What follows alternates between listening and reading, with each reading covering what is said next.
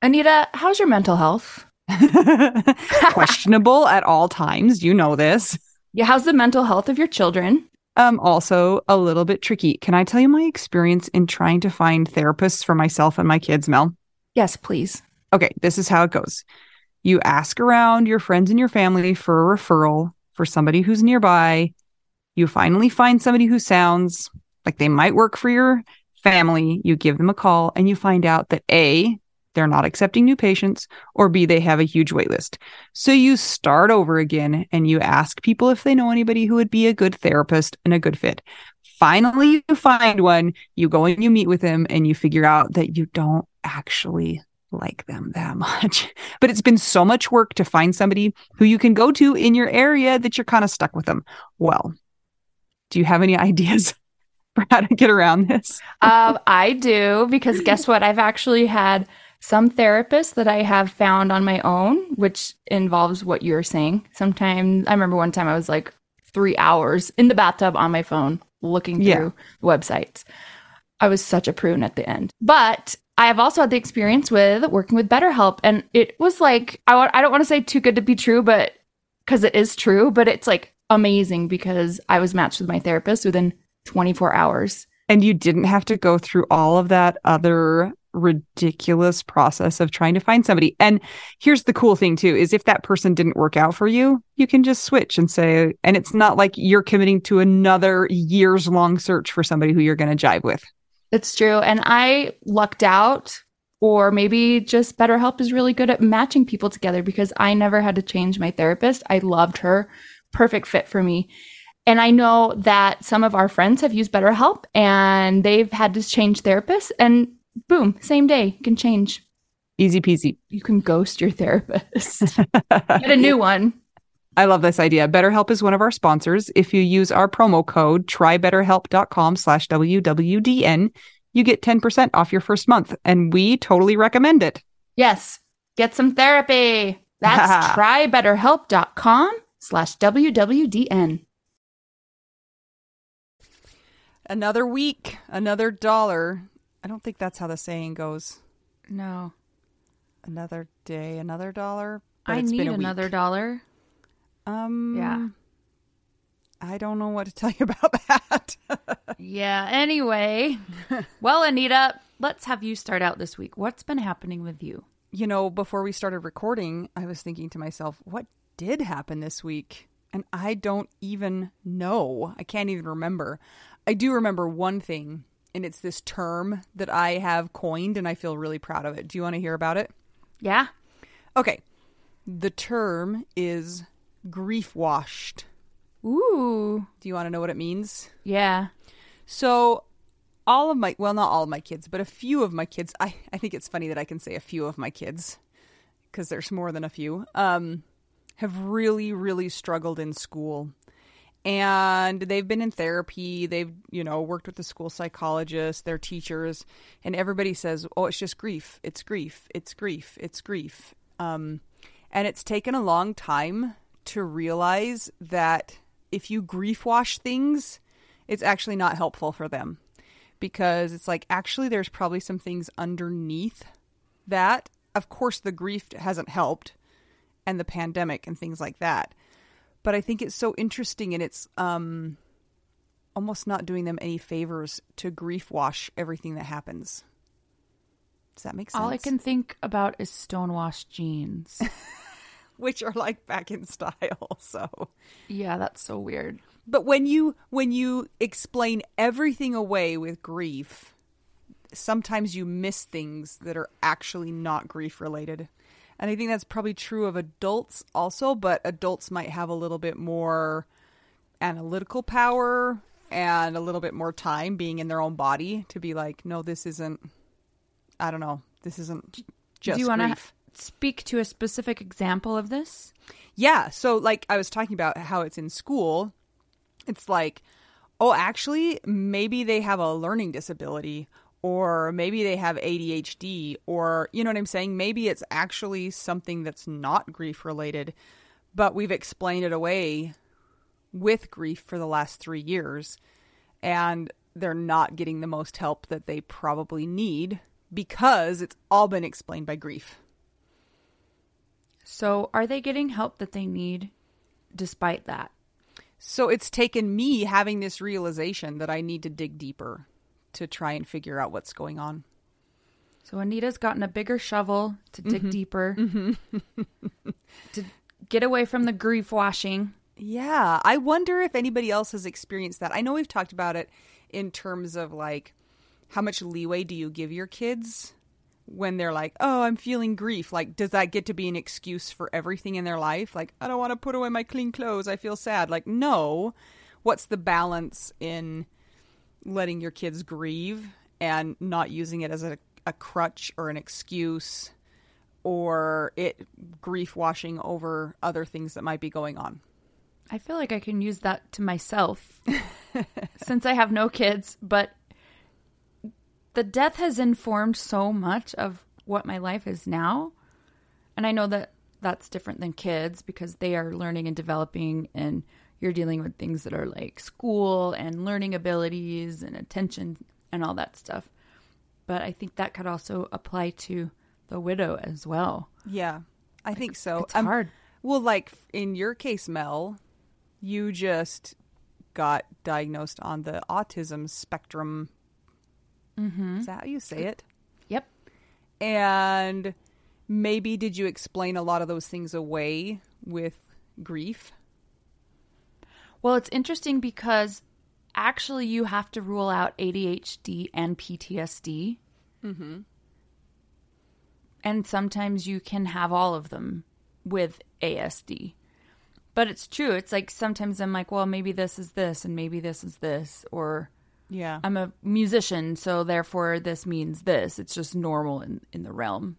yeah. So yeah, it's it's interesting. Yeah. So that's what I've been thinking about this week. Um, you finished your skate ramp, right? It's ready for action. hmm you guys, I haven't put up pictures yet, but I've painted the top part and It's very the lovely and part. beautiful. And I just have to do some finishing touches and then seal it. And then you might get some skate videos. And for those who have been worried about my face getting shredded because it's right next to a brick wall, I have covered the brick wall with bubble wrap. Yeah. I told my dad that and he laughed and laughed and laughed.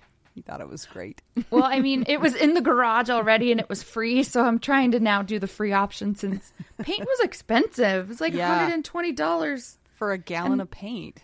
The ramp was expensive. And Anita, I was a disaster all week. I sound hoarse because I had literally been screaming my face off on Tuesday. Do you scream your face off in the car? That's where it happened this week. And I would like to say I'm a very calm person and it's never happened to me like this before. And I could not stop myself from screaming. I've had some pressing situations that are just not working for me right now. And I lost it. It was an out of body experience. So you need some throat lozenges now. yeah. I mean, it's kind of funny that it's like, what? It's Sunday today when we're recording this? Tuesday, Wednesday. Five days and I'm still hoarse. That shows it was you how way worse though the day after when I talked to you. I was like, croak, croak. You know what? You know it's been helpful though to me?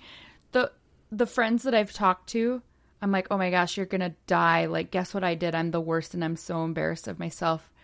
My mom friends are like, "I scream all the time." I know I said that to you. I was like, yeah, that's like a normal Tuesday for me. Well, thanks for helping normalize that for me because I'm like, should I be in the psych ward? What is the deal? But man, it's like my brain can only handle so much stress and I have a lot of stress going on. So I guess I guess for it to get to that point at this point shows that I've been holding a lot of stuff for a long time cuz I'm pretty pretty calm usually.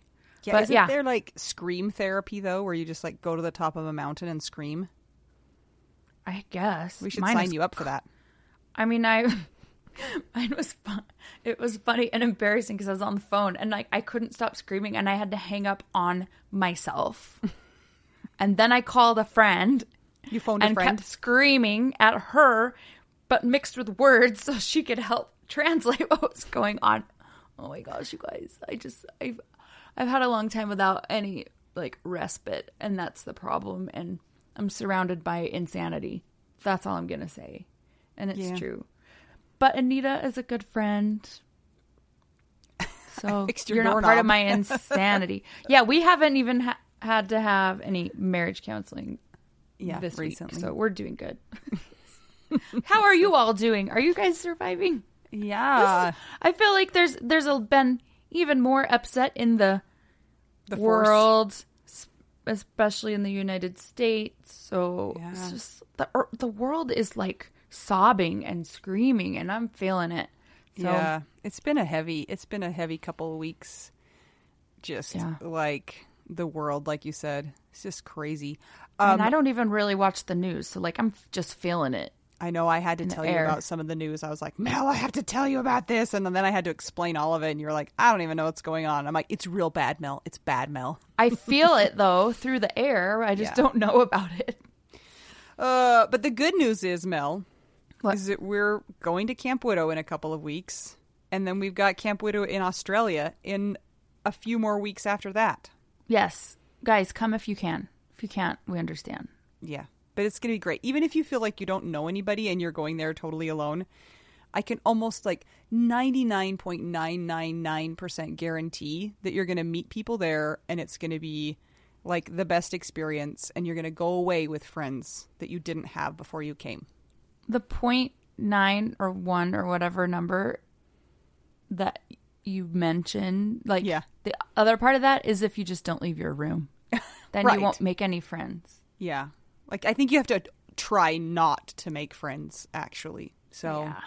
it's a great place, but uh we hope we're crossing our fingers the airlines and flights have been so squirrely lately. We're like, "Oh, please bless that we can get to and from Camp Widow in in a, in a peaceful easy way." My friend had to fly back from Tampa to Salt Lake today, and they just totally canceled her flight. So last night she drove to Orlando Yeah. and then got a flight out from there. The world is crazy with everything. Well, so hopefully we'll be there and we'll we'll Well- get to chat with you and see you guys. Uh, Yeah. What else is going on that's good, Mel? What about like the Widow Wives Club? That's good. That's good. We did a top 10 list of why I rule. Not I, Mel, but like I, whoever dis- decides to respond to the post. I love that idea. Like just taking a minute and praising yourself for all the good stuff that you're doing and not even like being half-hearted about it, but being like, "No, this is why not I'm cool, not I'm okay, like I am the best." So, you guys, do it. See how it makes you feel. yeah, I started writing it down in my. Not that I ever do a daily anything because I'm. I have a hard time with consistency with that stuff, but this has just been such an extra special hard week for me. And I had to separate myself from everybody else's insanity. So I'm like, I'm going to write why I rule. And then I did it, and I thought of our friends in the Widow Wives Club that struggle with self esteem or just knowing that they can do things or dealing with stuff like uh, some any little tiny thing can just break your spirit that wouldn't break your spirit if you haven't experienced the death. And so I'm like, you know what? I wonder if there are other people in our club like like me that just kind of need to see on paper or on digital format how they are actually doing a good job. And you know what? Even I love how people made it their own because some people they're like, I can't get to 10. I'm just going to get to 4 today and that's awesome. I'm like, yeah. or the or like I got out of bed today and that's it. I'm winning. And it's so true. It's like sometimes that is the biggest win. So everybody whether you had 10 or you had 1 or you are just still here blinking your eyes and breathing and getting out of bed. Maybe sometimes you're only getting out of bed just to use the bathroom. Good job. I mean, that is something. You don't have to get out of bed. You could just You pee in could the just bed. pee. Yeah. Yeah. You were that is a big deal. So yeah. If you would like to join the Widow Wives Club, go to Facebook, find us. Answer the questions. Don't be dumb. Or Yeah. do be dumb, Thanks. but you won't get in. We're just trying to protect the group and The protect you. And the So- secret is you have to hit the little box that says yes, I agree. So many get declined from that. Yeah. Um, if you guys want to help keep the podcast going, help send us to Australia, to California, to all the places so we can come meet you and speak to you, go to patreon.com slash WWDN. You can join one of our four tiers that we have available Widow Friend, Widow Bestie, Widow Wife, and Dead Husband. And you get different perks at each level. At the $10 a month level and up, you get access to ad free episodes. So that might be something you're interested in. Check it out. You get a shout out at the Widow Bestie level and above, and we're going to do that right now. We're going to start with our secret dead husbands. We have a couple now. Yeah. And to them, we say, I remember when Rock was young. Me and Widow had so much fun. Constance Dahlbeck, David Kelly, Don Satterwhite, Gail Bell, Ivan the Meisner, Cat, Krista Waite. Maya Glasser, woo woo, woo. Ah, episode today. Sam Finlayson, Amber Vela, Amy Hartman Martell, Amy Neal, Amy Sapp, Ashley Hahn, Barbara Schneeberger, Brandy Younger, what? Brittany Pedro, Chris Steffen, Christina Shiflett, Cindy Wilkerson, Danielle Catterberg, Not a Debbie Downer, Dennis Brazo, Jean Marie Massey, Jenny Taylor, Jennifer Beal, Jennifer Brown, Jennifer E. Hassel, Jenny Wang, Carol Schultz, Kelly Ford, Spooky Kirsten Stromberg Clausen, Laura Aguirre Penner, Lauren Old, Leslie Webb, Lou Clausen, Marie Hoffman, M.K. Anderson, Patricia Weist, Rachel Barbosa, Sarah Morris, Sunshine Haven, Sylvia the World Traveler Shore, Taylor Snyder, The Winehouse Karen Cornejo, Vicky Spit, the widow of Kirchhoff, Anna Tracy, Christina Scambato, Christine Anderson, Sydney Raynaud, Connie Remich, Don Barber, Debbie Fells, Deborah Westwood, Diana Becker, Emily Toledo, Eric Vandermeulen, Aaron Posick, Gabe Lozano, Gia Benoit, Gina Haas, Ian Sini, Ileana Bell, Jackie, Jane, Jennifer Davis, Jenny Armstrong, Jenny Barrow, Jocelyn Milo, Judy Malkin, Julie Stevenson, Karina Jacobo, Kathy Murray, Katie Radcliffe, Kara Scara. Scream Interpreter Extraordinaire, Oh, she was my scream interpreter. It's true. Oh my gosh. Kevin Ferry, Chris Morgan, Laura Bradbury, Laura Keeley. Lindsay Kanafka, Oh man. Lori Farrington, Marjorie Lewis, Mary McGowan, Megan Montague, Melissa Bowers, Melissa Hancock, Missy Schubert, Peter Rukavina, Becky the Zebra. Robin Flam, The top 100 most amazing human, Sarah Kennedy, Stacy Saywert, Tammy Teravist, Tara Wallace, volunteering Val Packer, and finally, by request, Quasimodo Wendy. Sorry girl. about your eye. Thank you so much to everybody who supports us on Patreon. We are actually floored every time we look at the people who are here to support and help other people find the podcast and get the podcast and be able to listen to the podcast. We love you. We are impressed with all of you guys so much. Yes, and if you would like to help support the podcast but aren't able to commit to Patreon, please consider buying us some tacos at buymeacoffee.com slash widow we do now.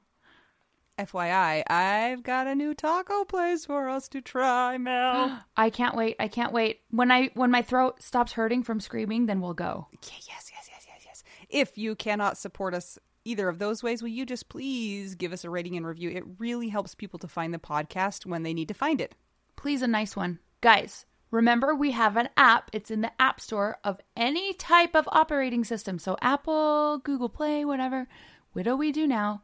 And it has access to all the episodes, calming music, videos, all Our the list things. of sponsors.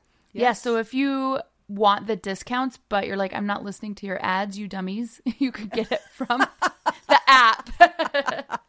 Guys, we're just trying to help support the podcast. That's what ads are for. We're sorry. Also, get some therapy, everybody. I need like five therapists for myself. Oh man. Okay, Mel. Now are we ready to get to the episode? You guys, you're going to love Maya, aka the rabbi. Oh, I'm so excited. Let's do this. I'm Anita. I'm Mel. We are two young widows and we're just trying to figure out and help you figure out widow. We do now.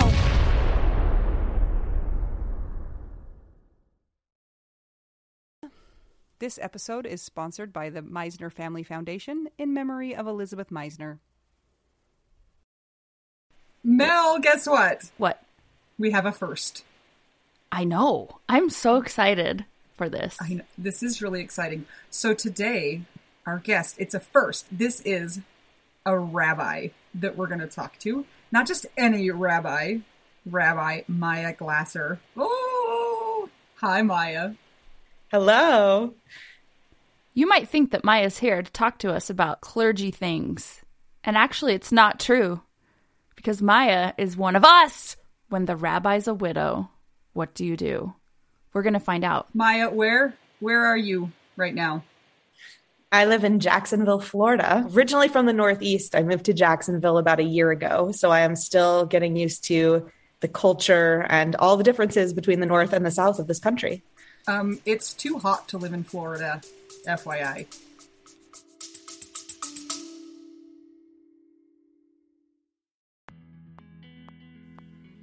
Sometimes we assume that unless we had a huge life insurance payout, we don't really need to know anything about investments or even finances. But guess what? A little knowledge of finances is critical for all of us. Maybe your partner was in charge of that stuff, and now you find yourself making all the decisions. Maybe you're mad about that. Maybe I am. Nicole from the He's Gone But the Money's Not podcast is here to help. She tackles financial literacy by telling the stories of women and widows and finance experts and shares the lessons they've learned as certified financial planners. Whether you know a lot and feel confident in your financial decisions or feel unsure about all of that stuff, there is more to learn. Listen and subscribe to the He's Gone But the Money's Not podcast on all podcast platforms. This ad was paid for by Rockhouse Financial, an SEC registered investment advisor.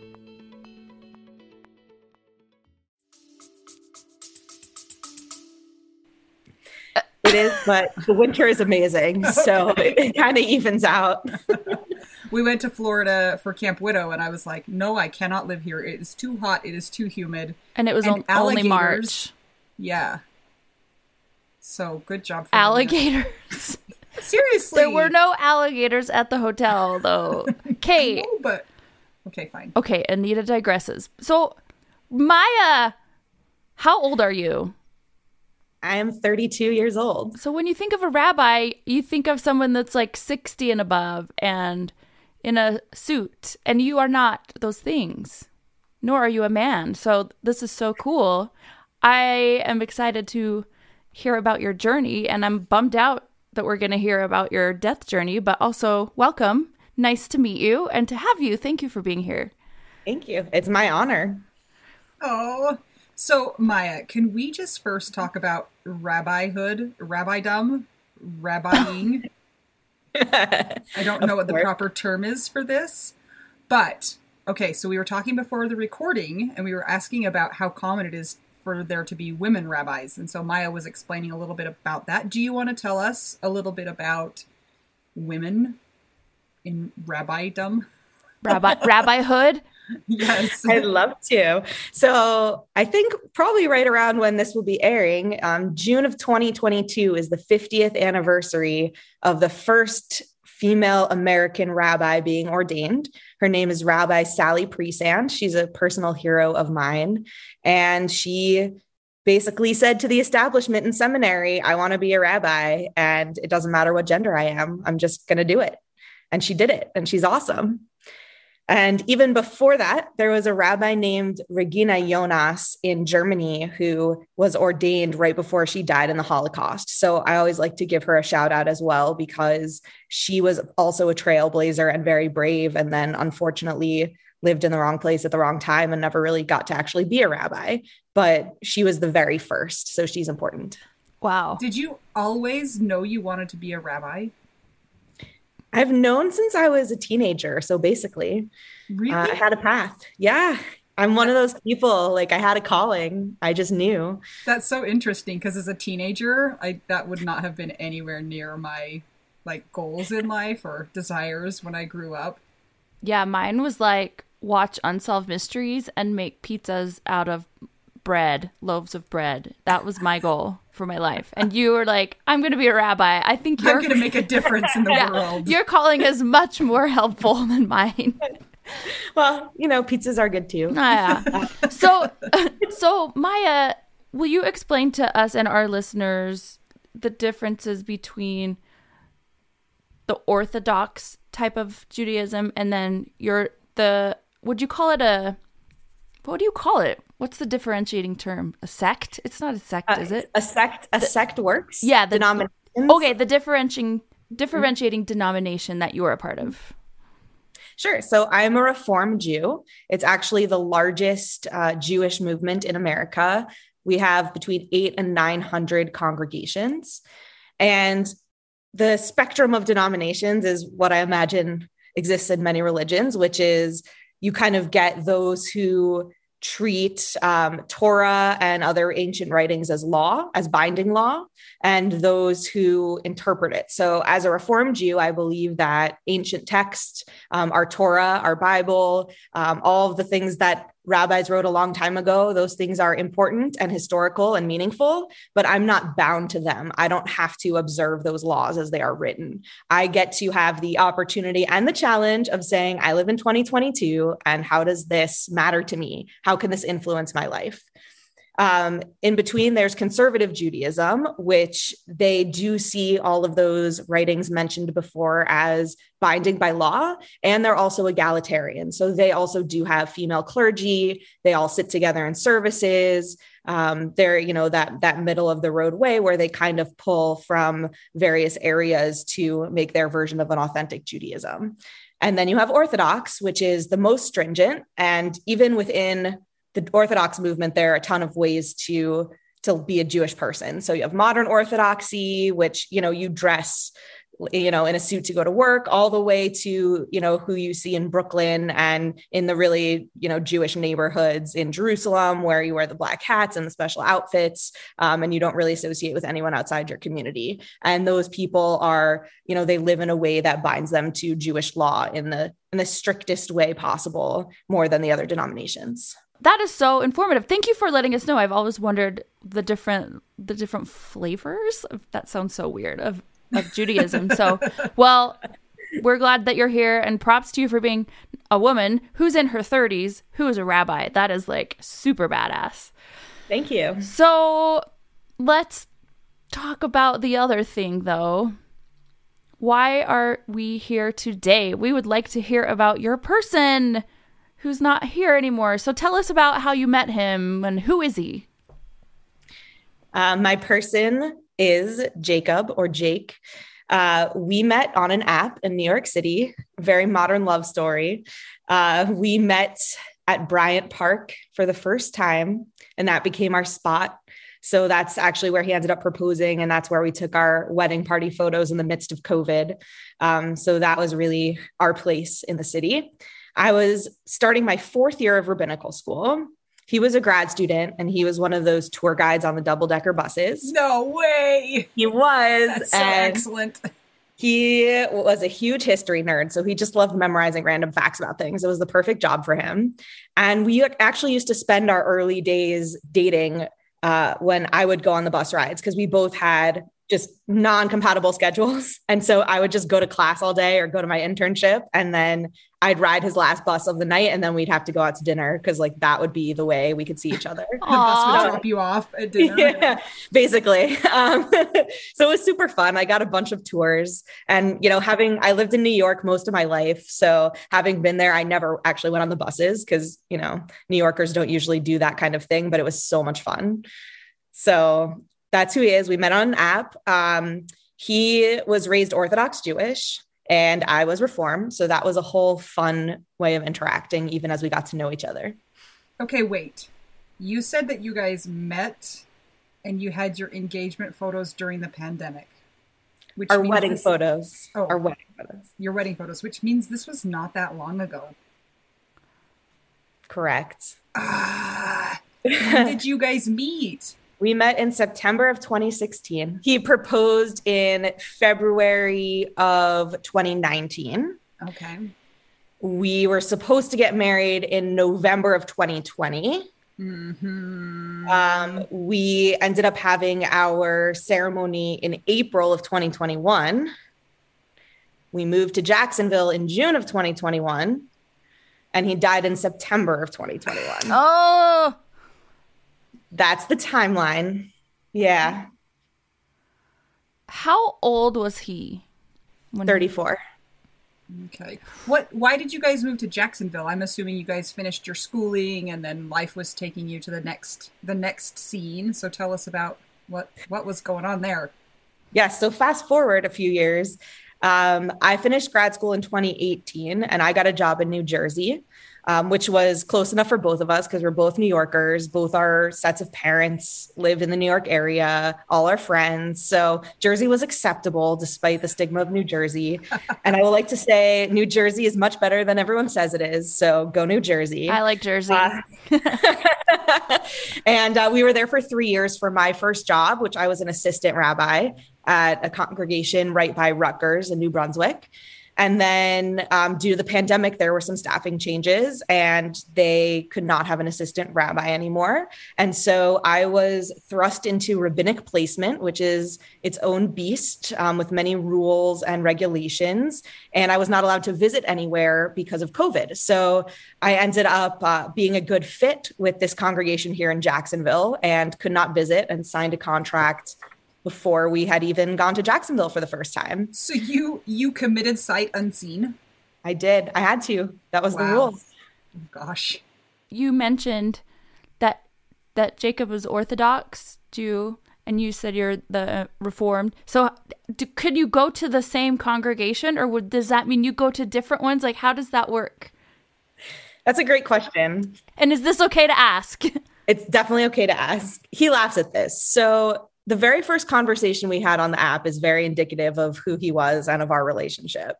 So, he had not had much experience on the apps. Um, he had actually been married before. And after he got divorced, he kind of dated and then decided he was ready for a relationship. So, he went onto the wide world of dating apps. And I had been on there for years. I went to NYU where I made a lot of wonderful male friends, but none of them uh, batted for my team, let's say. And so I had to look to, uh, I thought you were gonna say you made a lot of money, so I'm a little disappointed. I made a lot of arts, No. artsy friends. I wish, yeah. Um, so I I was like on the apps from for most of my college experience, and so I had seen it all. And he messages me, and he tries to come across as very smart, and I kind of said, yeah, okay, sure, and forgot about him because like next, move on. Um, but 12 hours later, he messaged me again, and he said, I think I came off as kind of a jerk. Could we start over? And I said, sure, because that I had never seen before. She's like, I've never seen humility on the app Right. before. I mean, yes, if you've done that, you know what I'm talking about. So, um, so I said sure. But the next conversation we had was where he told me he had been raised that Reform Judaism, my form of Judaism, was horrible and silly and should not exist because it wasn't authentic Judaism. So then I wanted to get to know him just so I could teach him. Um, then I was like, this is a project. I need to uh, must educate um, on the merits of what I'm doing with my life and you know my religious identity. So we started talking, and it was fascinating because he had decided not to be Orthodox. So he had basically left um, the Orthodox people, but still maintained a really strong connection with his family. Um, they, you know, they loved him no matter what. And so I would go to his house for some of the Jewish holidays. And then, yes, it would be a different congregation that I was used to. So I would sit with his mom and the women, um, and he would sit with um, other male people. And uh, it was very different and difficult to navigate. We did an okay job of doing all the holidays since all our parents were so geographically close. We kind of made it work. And, but it was always a wide variety of experiences because it's the same religion, but it just looked very different when how we practiced it. Did his parents have a problem with you guys being in a relationship? Were they like, "You're you're dragging him down"? No, actually, um, I always tell people his mom accepted me for what I did before he actually did. um, because she said it's amazing you're devoting your life to like God and to serving the people, and that's wonderful.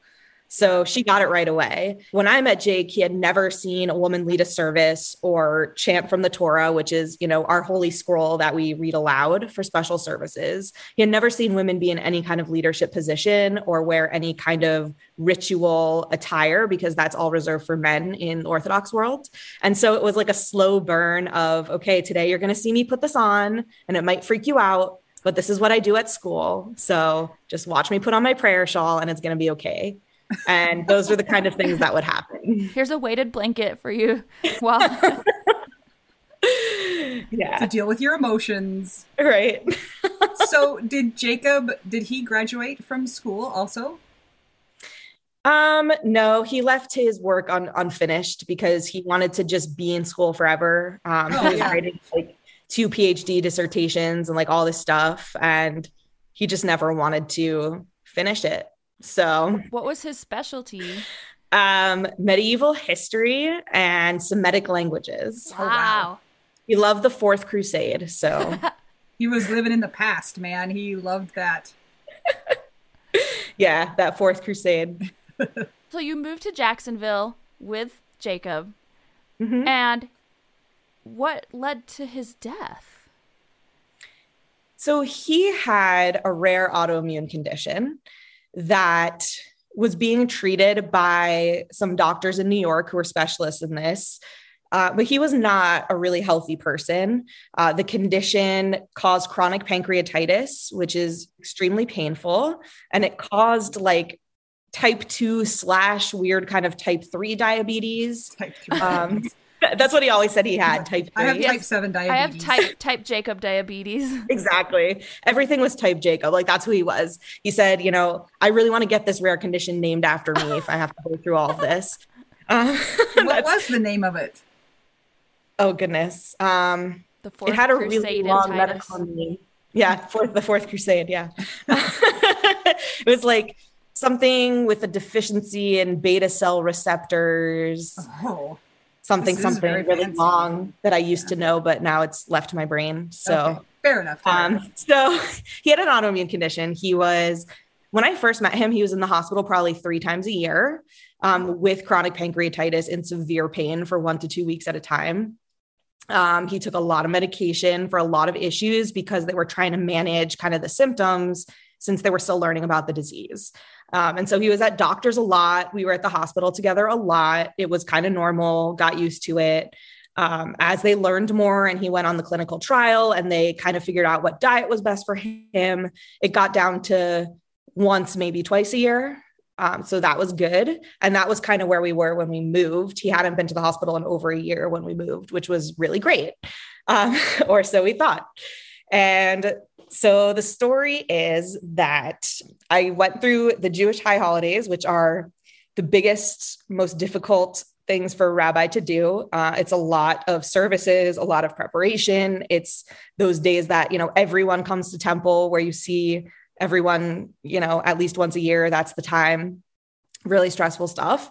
And it was literally the day after Yom Kippur, which was the end of that period, where he just didn't feel good. His back was hurting. He also had chronic back issues. He'd had surgery because he had been in a car accident. So basically couldn't catch a break. So he just wasn't feeling good, which was normal. And my dad was in town for the holiday and was going to come watch me lead services. So we decided that Jake was just going to stay home and rest. And like I went out with my dad and went to my service um, Friday night got back like he was just exhausted not different for him. Um, he was always tired. He always hurt somewhere. The next morning i he just wasn't like super responsive. He like couldn't really like get out by himself. But again like that had kind of happened before. So i was like just sit tight and i like went to take my dad to the airport and I came back and he basically was like unconscious by the time I got back. He couldn't move and he couldn't even talk. Before he had been able to talk and respond to me, he wasn't even responsive.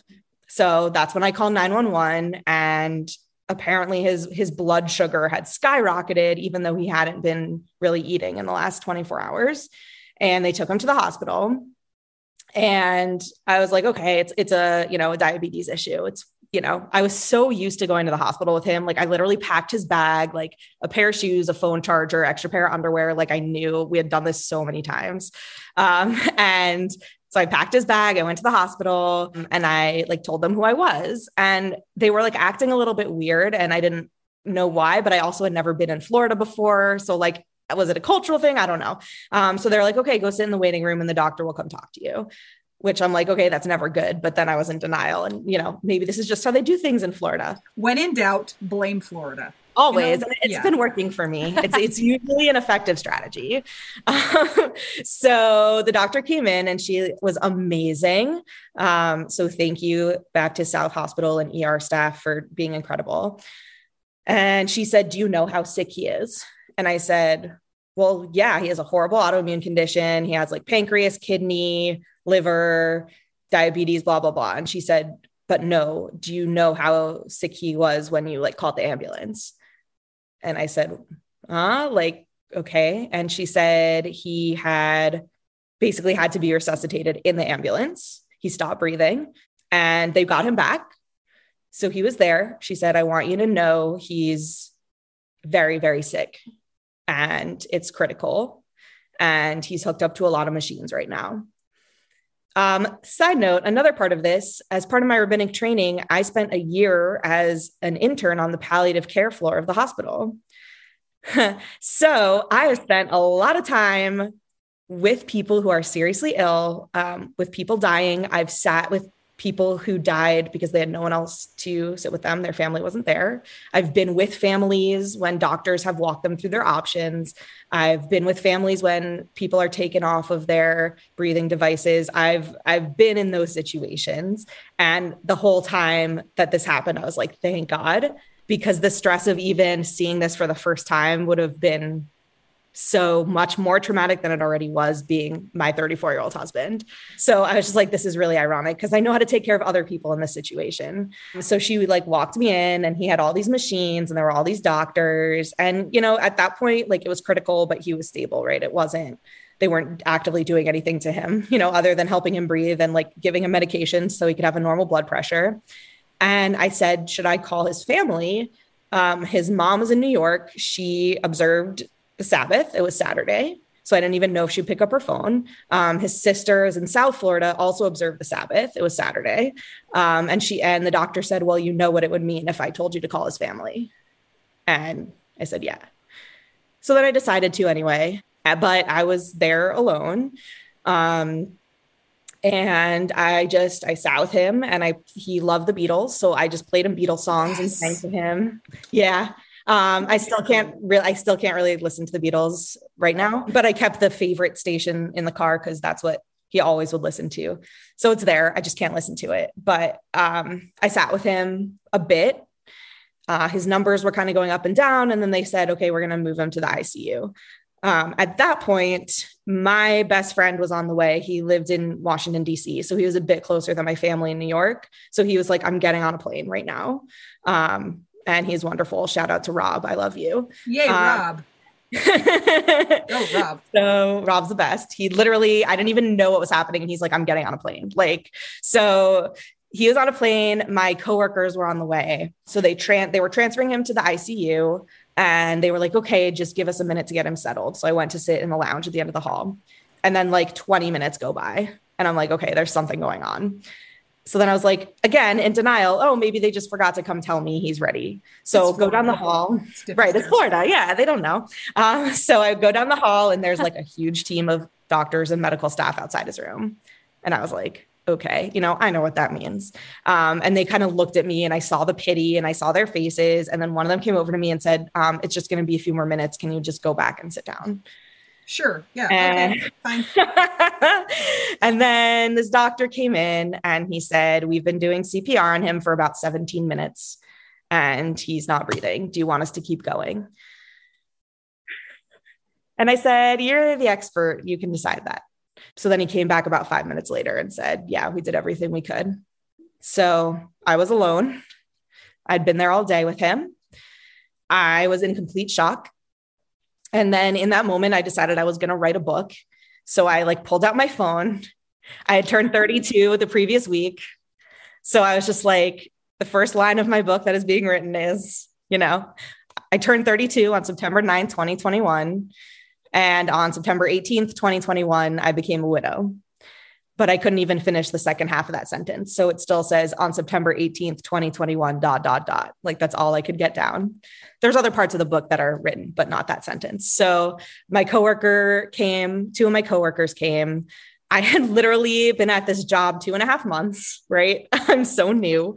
Um, they came, they sat with me, they started to talk to the hospital about logistics. Then Rob got there. Love you, Rob. He was there. And meanwhile, Jake's mom is on a plane on her way to come down. So she did answer the phone.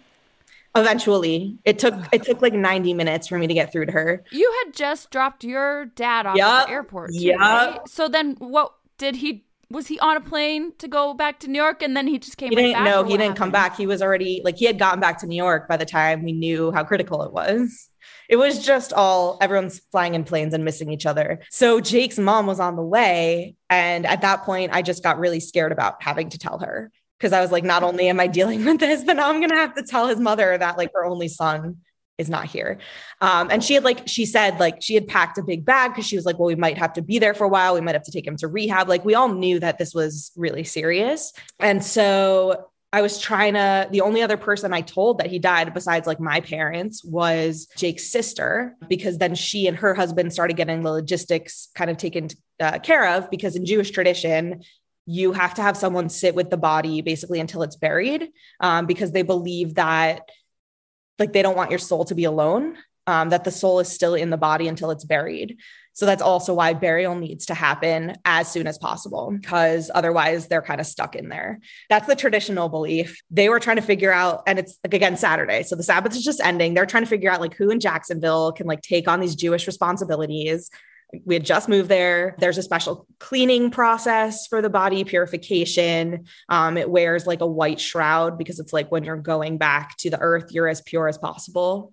So Jewish people are supposed to be buried like in a white shroud in a plain box because you're just going back like from once you came, kind of nothing fancy. So they were trying to figure that out. Ironically enough, his parents were divorced and they never managed to sell or get rid of his father's plot. So they had an extra plot in the family area next to his grandma who had died the year before. And so that luckily was just checked off the list. Like we didn't need to find somewhere to bury a 34 year old And where was this plot? in New Jersey. Of course. In New Jersey. Not Florida. No, Okay, wait, Maya. not. Back up a second, can you? Yes.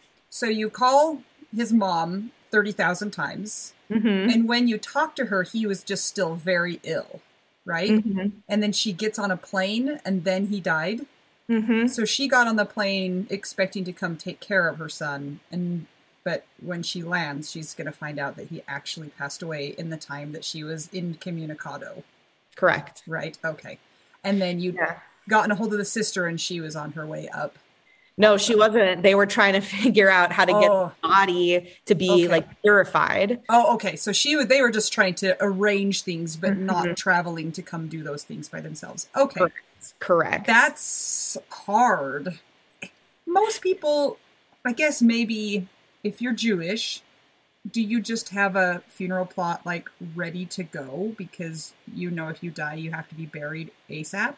So is it like normal to have a burial plot like everybody has one on standby?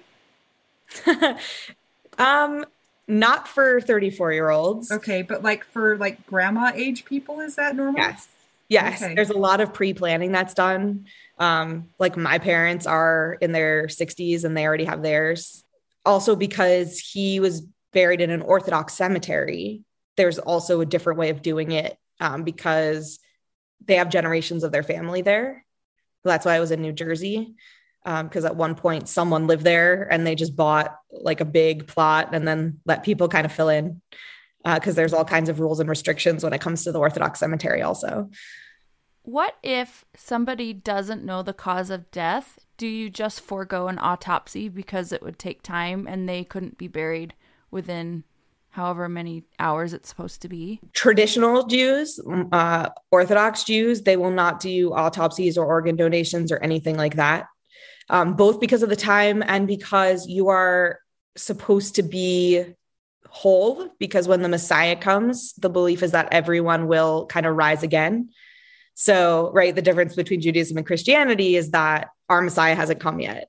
Um, we don't we don't have a Jesus yet, but we're always praying and hoping for for that Messiah. So everyone has to be not cut up and not missing any parts in order for them to be resurrected by the Messiah. So, what happens? This is, I mean, we are like asking you so many random questions, but what happens when there's like a crime and it's not your choice to do an autopsy? Does that cause like a lot of stress and a lot of, is that like really frustrating for Jewish people?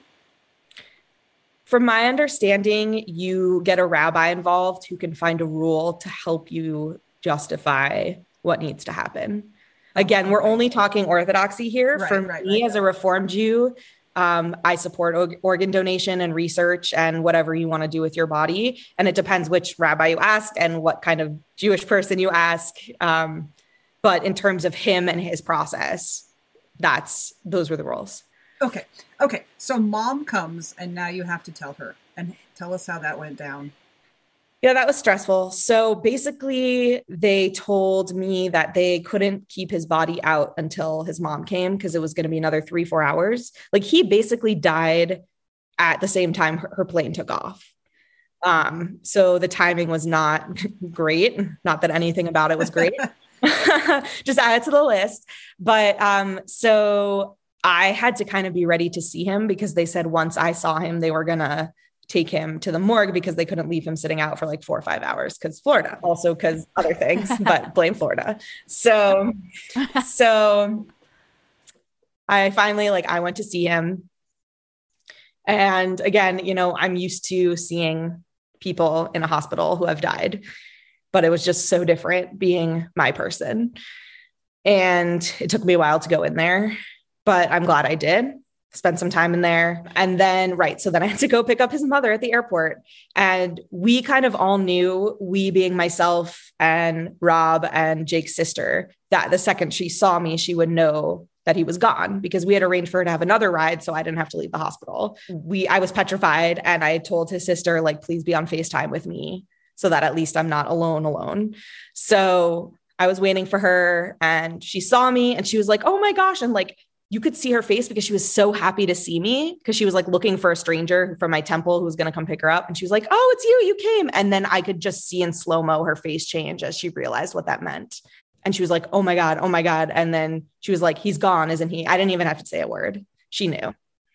Um, and she and I was like, please sit down. And like she wouldn't sit down. So she was like wandering around with like her bags. Like she's this tiny lady. She's like, who do I have to call? What do I have to do? Like she needed that few minutes. So I was like, okay, I'm gonna sit here and when you're ready, I'll wait for you. And she ended up making all these calls and trying to make the arrangements, at which point they said the funeral is gonna be tomorrow. This was now Saturday evening around 9 p.m and they said the funeral is going to be tomorrow at like four. And I said, there's no way that this can all happen.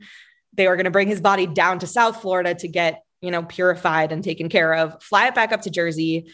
And then we all had to get back up north and we had to inform everyone who might want to come. There's no way that was going to happen by the next day at four o'clock, but that was a bit of an issue. And finally, we decided it would be the day after at 9 a.m. Which is way that's way more time to get a funeral all put together. I mean, that gave you a whole like 12 more hours, man. Yeah, yeah. So we're like, oh, a week is so short to plan a funeral, and you're like, haha, yeah, I got you beat. Yeah, that's that's the quick turnaround. That's wow. the custom. So, was somebody able to sit with him? Like, was traditional in the hospital? Were they good about that, or did they whisk him away and you weren't able to to carry that out? So I'm not entirely sure. Um, I knew that his brother in law was taking care of logistics. And then I got a call from the Orthodox rabbi in my town. Um, and I know that they have people who do that here. So I know that at some point people got connected in. I'm sure he was taken care of. I just wasn't aware of that part. That makes sense. Yeah. You're like, my brain was not, was not lots of other stuff. Yeah. Yeah. Yeah. Interesting. What, oh what oh is the, what is the consequence if you're not able to fulfill all of the different requirements in an orthodox you know in the orthodox tradition what's the belief that would happen if for instance? Is it just like he'd be sad because he was alone, or is it like he doesn't get to go to heaven? Or his soul is in, like in a state of unrest. Yeah, what Mel said. Okay, so it's not like the end of the world. It's just like you guys are being jerks to him, basically. Yeah, yeah. Yeah. Okay. Yeah. Okay. So you're a widow and you're 32 and you have to have a funeral the next day at 9 in the morning. Tell us how that went. Do you remember it? I mean, that's so much. Well, I do. I do. And I remember just like driving in with my family and seeing all these people I knew and being like, oh my God, I can't believe they came. Oh my God, I can't believe they came. Right. Like 9 a.m. on a Monday, getting out to Jersey is like rush hour, so much traffic, etc. And, uh, you know, it, I was just like, I can't believe they made it here. Um, and the ceremony was Orthodox, but I wrote this eulogy on the plane. I wrote a eulogy for him, and I knew that's what he wanted me to do. And I gave that eulogy, and I didn't cry, and I got through it. And that was the first time that I felt him with me, the first of many times that I have felt him with me when I'm doing something difficult since he died. Um, but he wanted me to get those words out. And I just, I just know that. So um, it was actually as meaningful as it could have been. I got to share my words and share that part of him um, and that part of our relationship. And I brought some of his Byzantine soldier action figures that I put in the dirt so that he could have them. We have a whole display in our house.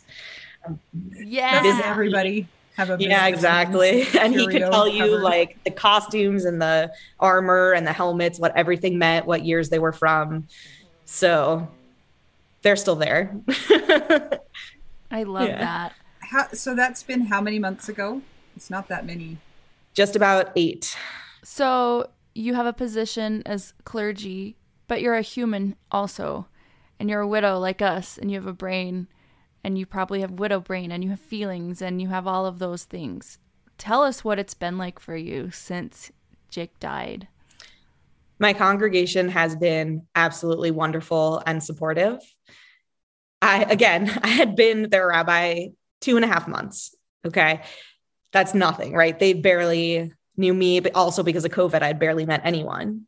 And I went back up north to kind of do the funeral stuff and be with my parents. And some of them did think that like I wasn't going to come back. And I don't blame them for that. Uh, but I did. They said, take all the time you need. I ended up taking about five to six weeks out of the office and kind of gradually coming back in. Um, but when I got back to Florida, they did a beautiful Shiva service, which is like a memorial service. Um, the point is really just to gather and to express your support for people. And it was lovely. And there were probably close to 100 people there, and they all came, people who I hadn't even met. And ever since then, they have been just so supportive. They cooked me dinner every Friday for for Shabbat for our Sabbath. So many other things that I'm not remembering. Um, made donations on his behalf. Um, sent me stuff from New York that they knew I would like. All this stuff, and they have just been incredible and understanding and wonderful. So I'm very grateful. That's a congregation, Ahavath Chesed, the Temple Jacks. I love you, and uh, they're the best. And so there was that part of it. And the other part of it is my job is not uh, routine based. Every day is different, every hour is different. And so as I went back to work, it was really a struggle for me to navigate my energy levels and to know what I was capable of and where I would reach my boundary. I had to, I felt like I had to conserve my energy a lot. I'm someone who likes to, you know, give. I'm a leader. I want to be there for my community. It's a new job. I need to learn things and do things and create. And I just had to really listen to myself and be patient with myself mm-hmm. and say, okay, today needs to be a half day because I just can't focus. Mm-hmm. Or when I had one long day, I know I was going in late the next day. And luckily, my job enables me to do that. But it really forced me to be mindful of my feelings constantly. Like, where am I right now? Can I do this or can I not? Because I didn't want to do things, you know, half well. I wanted to either do it or not. And so that was my struggle at first because I just was all over the place and I'm very type A and organized. And it drove me nuts that I would put something on my calendar and not know if I'd be able to actually do it. Um, so other people were much more understanding of me than I was of myself. And I just had to be really patient and really reflective. And, you know, I have a wonderful therapist who I've had since before, and I've met a support group here as well. And those sources of you know, support really helped me to kind of navigate that and put myself first, which I'm also not used to doing. And that was the beginning, and things have constantly changed. So, so in your role, your job as a clergyman is to provide comfort to those who are going through really stressful or even things that might shake people's faith. But now all of a sudden, you're in this position where you're the one who needs comfort. Did you ever feel like that was a really difficult position to be in. You're like, I can't provide comfort for anybody else. Like right now, like I'm I'm a mess. Did you ever struggle with that? And number two, I didn't say it was a two part question, but I'm gonna do that anyway. is did you find that it shook your faith at all? Did you have moments where you were like, I need somebody else to step in and say, like, no, like everything's gonna be okay. You know what I'm saying? Mm-hmm. All of mm-hmm. those types of things. Yes. So part one, um, I felt very fragile at the beginning. And I kind of discussed with my colleagues that, you know, I'm not doing any funerals. I'm not doing any hospital visits. I'm not doing any, you know, memorial services for a while. I actually just did my first funeral two weeks ago. Yeah. and uh, how how did you fare? So I was scared. Um, it happened because there was just a perfect storm of events, and there's not a ton of rabbis on call in Jacksonville. But it it ended up being very meaningful, and I realized when I was there that I missed doing them because it's one of the most meaningful parts of my job. And the reason why I went into this was so that I could be with people in these moments. So you're exactly right, Anita. Like that's a big part of what I do and who I am. Um, but I will tell this really cool story about my first funeral. So it was outside by the by the graveside. And the family was under a tent, and I was at a podium, which was positioned very carefully so the camera could get me on Zoom. And it was cloudy. And so I started the service, and it was fine. And then I began to read um, this poem by um, Hannah Senesh, who's a, a famous uh, Jewish poet who also she died tragically. And the poem says that there are stars up above so far away, we only see their light after the star is gone. And so it is with people that we love. Their memories keep shining ever brightly, though their time with us is done. And as I was reading about memories and stars and light, the clouds just parted and the sun came out. And it wasn't a gradual thing, it was like, boom, it's cloudy right now. And a second later, it is just beaming down sun on me. And I was like, oh, hey, Jake, you're here. He was giving you a high sunshine five for giving an awesome memorial sermon. And the right yeah, it was, yeah, reading. And, reading. but then when I finished the service, the clouds came back and the sun went away. So wow. that was even more, it was that whole moment. And it was 20 minutes. It wasn't that long, but it was the timing when I was reading that thing about light. And then at the end, it just went away and that was beautiful. Those people were so lucky that you were there to do the service for them because they had like a like a, a vision almost So did you feel like that was one of the moments where Jake was with you, like his presence? Absolutely. Um, Good job. Yes, he, yeah. Um, he's. I, I always used to say he's not a subtle human, and it's true. It's still true. Not a subtle human. he's not a subtle angel now. Exactly. but I mean, in terms of you know being with people during those moments, this unfortunately just gives me greater understanding. Right? It gives me greater experience to be able to do my job it's you know not planned and unfortunately that's how it works you know what to say to people when a loved one is dying or has just died and how to be present um, having been through that though everyone's journey is different I, my empathy and my sense of you know what to do and what to say is just heightened um, and I've started to do more and more of that. I haven't really done hospital visits yet, especially not to the hospital he was at. Um, I don't know when I'll be ready to go back there, but little by little, and I'm lucky that my community has afforded me that grace to be able to you know, really listen to when I'm ready to go back. And in terms of my own faith, this it might be weird, but I felt even more connected with God.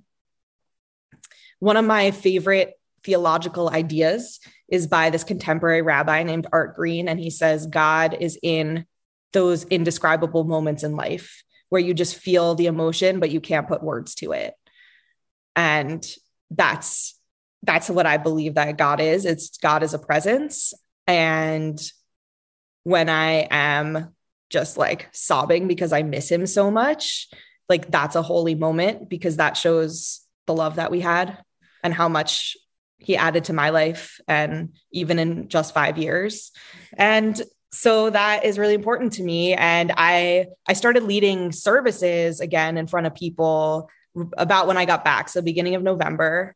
And for a long time I just I couldn't pray I led services, I felt God, but I couldn't believe the words that I was saying. And again, i am someone who likes to be fully present in what I do. So it was also weird for me. And I just had to remind myself to be patient. But slowly, I began to believe some of the words. Like there's this one prayer that asks God to, to watch over us. And when we go to bed, spread over us a shelter of peace. And that one spoke to me. Like at least i can i can pray for that right? I don't have to thank god for everything being amazing but i can long for that peace and that safety.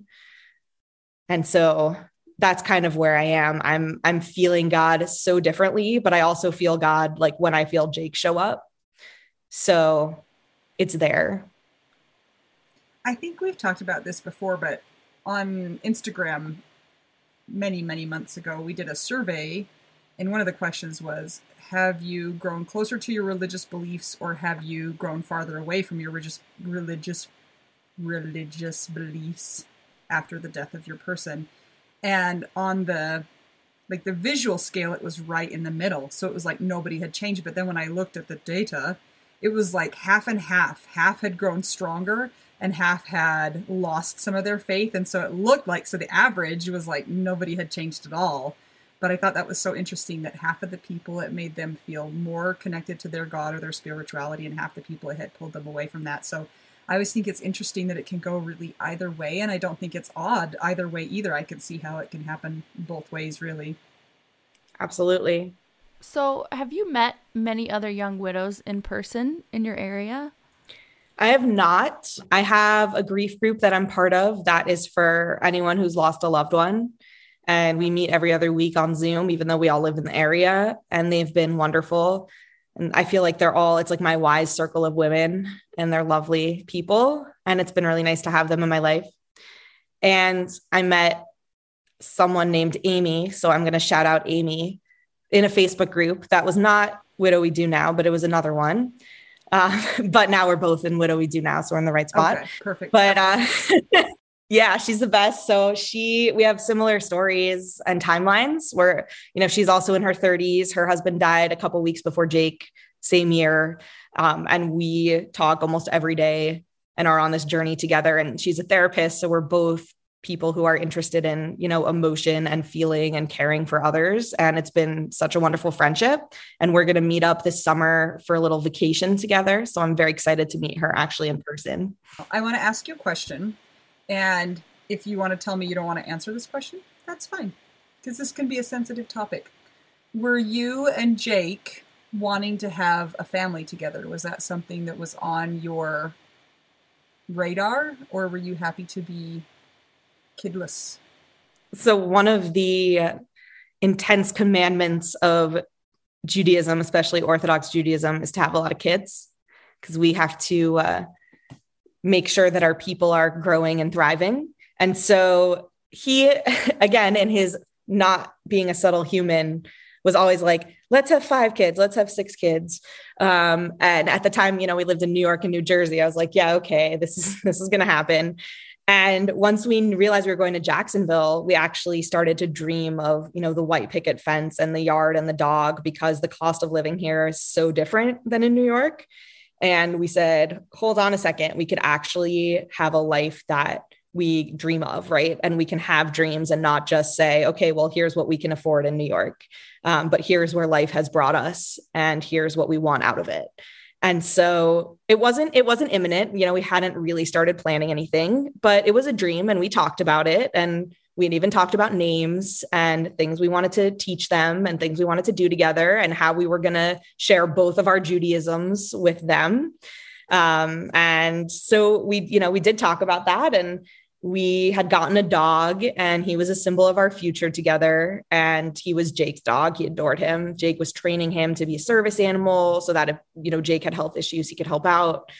And uh, so the, like the dream was starting and we were when we were moved to florida we were the happiest that we had ever been. And i'm grateful because that was three months where he was just so happy. And we both would say to each other almost daily I can't believe how depressed I was in New Jersey. I can't believe how unhappy I was. We only realized that because when we got to Florida, we were just so happy. Like we really felt like we were starting our lives together, you know, with COVID weddings and, you know, not everything going the way that we had expected. Um, this was like a blank slate for us. And this was a place we could settle and, and build our roots and build our home and grow my temple community and just be present for forever. Um, so that dream was very, very tangible. And at least, you know, he died the happiest he had ever been, which I guess is the best you can wish for someone. So I guess Florida's not yeah. all bad. you have beaches stuff. right? Like oranges. At Disney okay. World. There are oranges. Yes, Disney. Disney's cool. I have a, another question for you that you do not have to answer if you do not want to. And I know that especially during this like tender time of within just 8 months, this is not something people usually want to talk about. But my question is about like in Judaism if you become a widow and you're a rabbi, can you get remarried if you want to later? You don't have to answer if you don't want to. No, so I, I can get remarried. I will say this is good because I'm I'm kind of exploring my dual identities of widow and rabbi and what that means for me. But um, it's funny because I'm a public figure, right? And so I have even had someone say to me a couple months ago, "Oh, we should, you know, get a singles group started at Temple so we can find someone for you." Yeah, not super ready right now. Appreciate no. the intent. Um, but yes, I mean, were I to date and and get married again, that is not a problem in terms of my job or in terms of my religion. And Jake used to like to have these conversations with me because um, he said, I'm not healthy. I'm going to die before you. And here's what I want for you I want you to not dwell on me and go out and meet someone and be happy. Really? Mm-hmm. Wow.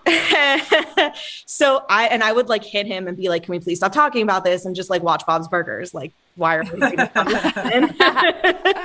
but that is such a gift that he gave me um, because I, you know, we know our partners, we know they want us to be happy, but he explicitly said to me, "I want you to meet someone and move on," and that's really powerful to think about. You know, if and when I'm ready for that moment, that you know, he explicitly said that to me. I live in a small community. I live in a community where everyone knows me. The Jewish community is very intertwined. And so it's been this fascinating experience of even now, right? Eight months later, I'm doing a community event or I'm, you know, somewhere in the public area and someone comes up to me and says, I'm sorry for your loss. And they know I've never met this person, but they know my whole story. And you know, I'm in front of everyone and people can comment on my grief or how I look, or, oh, you know, it looks like you're doing really well, or I hope you're taking care of yourself, or I hope you're eating.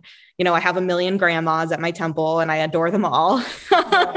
um, they're amazing. And it's also like my, you know, my grief journey is on display a little bit. And it's in front of people and they know me. And, you know, it is, it's, it's hard for me, you know, at seven, eight months in, when someone comes up to me and says, Oh, I'm so sorry for your loss. Like, thanks. You know, I don't, right. It doesn't, it's not the same as it would have been, you know, a month, two months out. So I'm still, I'm navigating that too of, you know, that's a reminder that I don't necessarily always need if I'm having, you know, a, a relatively functional day. Um, but it, it does also feel nice that people care and that I'm like surrounded by this energy that wants me to heal and is there to help me. But it's just a fascinating way of having to process grief and this loss, you know, as part of in front of people, um, as part of a community where they know who I am. I got adopted by, a, I call her my Jewish mama. She's in New York over Instagram. Never met her, but she sends me bagels sometimes. It's, it's the Really? best. Yeah, Rivka. Hi. That's awesome. Yeah. I know we talk about it, and every once in a while she'll be like, "I'm gonna light a candle and like do different, you know, Jewish things that I'm not familiar with," and it's actually really kind of sweet and nice just to know that somebody's out there who, you know, like cares about you, even though it's super random and kind of funny. Yeah, I want a Jewish I'll, grandma. I'll see if Can she'll adopt you me too. one? Yeah, I mean, I I- think I've she's old enough to be my grandma, just my mom. My mom. Yeah, Maya, you can send me some of your. They would love, they would love it. Oh man, Maya, you guys, if you saw Maya on our screen, she's just not what you would think of when you think of like a rabbi. You know, she's like super smiley and cute and just not like, I don't know, what you think of as a rabbi, like Mel said, an old guy. a man in a Yeah, suit. Yeah. Well, and thank you for for educating us on the different facets of Judaism and and all that it can be. And I think that's so informative. Just the more that we know, the more that we're able to understand people and where they're coming from, and and view everybody as humans. Yes. Absolutely. So thanks. Maya, we have a special question that we need to ask you before we're done talking to you. Yeah, I'm so excited to ask you Go, Mel, this. do it. May I do You the may. honors? What is your favorite cheese? I've been pondering this. As a rabbi, I like to reflect and analyze. So uh, there are many options. So my my favorite food is mac and cheese. Mm. So Mm, I like a good cheddar that goes in mac and cheese. I like a good mozzarella. Like anything I can mix and match over my noodles is fantastic. Noodles plus cheese. that's good. Never a problem. Yay! Thank you so much for being here, Rabbi Maya. so great to meet you and to have you, and we are honored. And we're so sorry that you're in the same boat as us, but keep helping the people. You're you're doing good things, and when you're in like a helping profession, the world really needs you. So thanks for your example and for your public display of grief. And I'm sorry for your loss as well, because it sounds like it's also our loss. I'm bummed out that I couldn't meet Jake. He sounds fun. He was a party. Yeah, it was a good time. And thank you two for making the boat so fun and giving ah, all of us the so party much boat, the widow. Woo, we're the Widow cruise party boat. ship. If you ever make it back to my neck of the woods, we'll have to do a party cruise. Oh, that would be. Shores of Jacksonville with Yeah. some special blessings. Thank you so much, Maya, for joining us today. We hope everybody has enjoyed Maya as much as we have. Make sure you check out the Widow Wives Club. It's our private Facebook group, and make sure you answer all the questions so we can make our group a safe place. If you want to keep the podcast going, check out our Patreon. It's patreon.com slash WWDN. If you'd like to buy us tacos, go to buymeacoffee.com slash widow we do now. Until we get to talk to you again, I'm Anita. I'm Mel. I'm Maya. We're just two young widows, and let's face it, a widow with the best superhero name, the Rabbi Widow. And we're all just trying to figure out Widow We do. now. This is my favorite thing to discuss with you. Tell me, what Well, is it? One of my favorite things. I do enjoy tacos and cheese and dogs. This is about how you cannot pay hundreds and hundreds of dollars for a phone plan, especially when you're a widow, your person is dead, you might have kids, you might need another option, and you just want your phone to work, you want unlimited texting and service, and you want it to be like 25 bucks a month. It blows my mind that they have plans that start at $15 a month. That is so cheap. And the cool thing is, is it uses other 5G networks. And so you don't have to pay extra for that and you still get great service. Yep, Anita and I have traveled all over and I have used my phone. So I highly recommend it. And my mom's even on it. When my dad died, we put his phone down to the cheapest plan, which is $15 a month. And I think my mom's on the $20 a month plan and it's so worth it. It's so much cheaper than what we were all paying before. So I highly recommend it if you're on a budget or not. Who cares? Ryan Reynolds is in charge of the company and they send you free stickers with Ryan Reynolds temporary tattoos. It's kind of the best. So if somebody wants to sign up, what can they do, Anita? Go to trymintmobile.com slash WWDN. Seriously, you guys. Such a great idea. Save yourself some money. And if you're worried about losing data or having any changes with your phone, not going to happen. They walk you through it. Everything's fine. It's the easiest process of all time. Again, that's trymintmobile.com slash WWDN.